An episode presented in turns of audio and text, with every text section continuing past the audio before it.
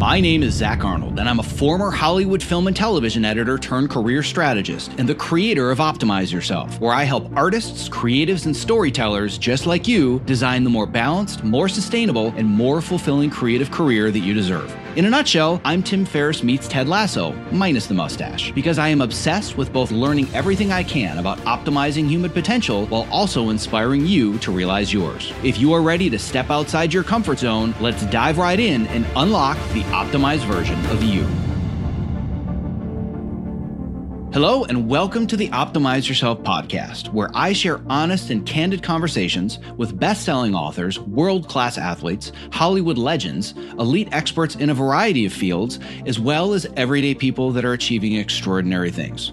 It means the world to me that with all the podcast choices out there, you have chosen to invest your valuable time, energy, and attention with me. Now, before we get started, don't forget to visit optimizeyourself.me slash podcast so you can subscribe, leave a review, and so you can also download your unique customized podcast playlist where I'm going to send you the five best expert interviews from our archives to help you achieve your specific goals. So, on that note, without further ado, let's get right to today's guest. And today's mini episode is the latest edition of my Case of the Mondays newsletter, which is a free newsletter that I send out exclusively to my subscribers every Monday morning. And it contains my latest thoughts, strategies, and tips for better managing the crazy balancing act between work and life. I don't know about you, but I would rather design a career where I am excited about Mondays instead of dreading them. To be the first to receive next week's newsletter, to read today's episode in addition to listening to it, and for access to all of the past newsletters in the case of the Mondays archives, simply visit optimizeyourself.me slash Mondays. In last week's newsletter, and by the way, if you want to read last week's newsletter as well as all of the previous newsletters in my archives, you can visit optimizeyourself.me slash Mondays. And in that newsletter, I posited the question Can you recession proof your career? And I shared these six suggestions for how we can make the most of a slow job market. Well, we could catch up on sleep, exercise, time with family and friends, and frankly, all the other things in life that are way more important than career development. Or we could level up skills, we could reorganize our finances, we could update our professional branding materials like resumes, portfolios, etc. We could start a side hustle or work on a passion project, or we could build our professional networks. And you know what? These resources could not have come any sooner because just this week, one of the students in my Optimizer Slack community posted the following. I wasn't paying attention to all the layoffs and I figured I was comfy in my staff job. But then we had an impromptu company meeting and they let it be known that the number of staff had to be reduced significantly across departments. While I had planned to leave and transition to the TV and feature side of things this summer, looks like I've got to set things in motion a few months earlier. Cannot emphasize the following enough. The only thing that we can control is how we react to adversity. Remember all that extra time that we were hoping to quote unquote find right before the pandemic hit? Well, here's one of my favorite memes about this. And it says, Me in 2019. Oh, if I could just have like a week with nothing to do and nowhere to go, I could finally get this house clean and organized. Me in 2020. Uh, nope, that wasn't the problem. Now, I want to make sure that nobody makes the same mistake twice while we all await the potential writer's strike, as well as the outcome of the massive restructuring that's happening in all of the content divisions of the major studios. When the floodgates open again to create more content, and by the way, they will open, it's those who made the most of this downtime who are going to end up getting the first calls to fill the open jobs. Or you could just do what most of your competition is doing right now, which is re watching Friends for the seventh time. Could I be any more waiting for jobs? All right, so let's let's talk about this. Is now the worst time to network or is it the best time? I know what you're probably already thinking, which is why would I reach out to people when there are no jobs? This has got to be the worst time to network.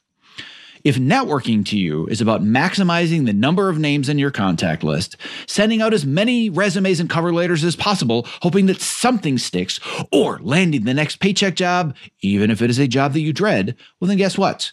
You're 100% right. A slow job market is probably the worst time for you to network. But this only applies if networking for you is a game of checkers. However, if networking is a game of chess, whereby you connect with the right people that can help open doors in your career that you never imagined possible, Knowing that this path is going to require patience, a clear strategy, as well as a willingness to build genuine relationships before getting gigs, then guess what? This is the absolute best time to build your professional network. So, here are three reasons why a slow job market is the best time to build your network. Number one, you don't have to worry about sounding desperate when you're looking for work because there is no work. When you network with people only because your ulterior motive is getting work, whether you like it or not, yes, you come off as a bit desperate. However, when you choose to reach out to people knowing that there are no job opportunities in the near future, your intentions come off as more genuine.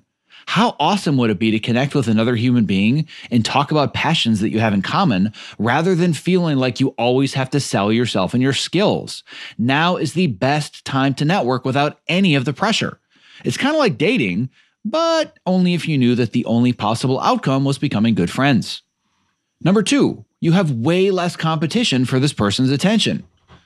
While the job market right now isn't completely dead, it is slow enough that you can presume that most people are either wrapping up existing projects or they're already wrapped. And this means that you have less competition for this person's attention in the most competitive space known to mankind, their inbox. When you learn how to write genuine outreach messages that people are excited to open and respond to, you've all but eliminated 99% of your competition. While others are attaching their resumes to their first email and asking to have it passed along, please do not be this person. You're just there to connect. But with the slow job market, you even have less competition overall in somebody's inbox because they are getting less urgent messages for their current job. Now, your biggest competition is newsletters, discount codes, junk mail, and spam. So, assuming you wrote a compelling subject line that actually provides value, the chances of eyeballs getting on your message are significantly higher. And number three, people have way more time to respond to your emails and even meet with you. Just last week in my Optimizer networking class, my students sent 100% cold outreach emails to strangers whose work they admired. And not one, but five, five students received responses within the first 48 hours where the recipients suggested setting up a phone call or a Zoom meeting. And one person even landed a shadowing opportunity. And yes, you heard that correctly. Five of my students set up calls with people that they would kill to have in their dream network, and they didn't even have to ask for the call. This was not only because the quality of their questions was such that it was super easy to respond to, but also because the recipient could clearly understand how their response could help the sender. And frankly, this is also in part because most people have a ton of extra free time on their hands right now, hence why now is the time to expand your professional network. So let me ask you this Who's in your dream network? If you're in a position right now where you are just waiting it out, could this be the right time to expand your professional network? And if so, who would you reach out to? So I would love to know if you could add anyone to your dream network, who would it be?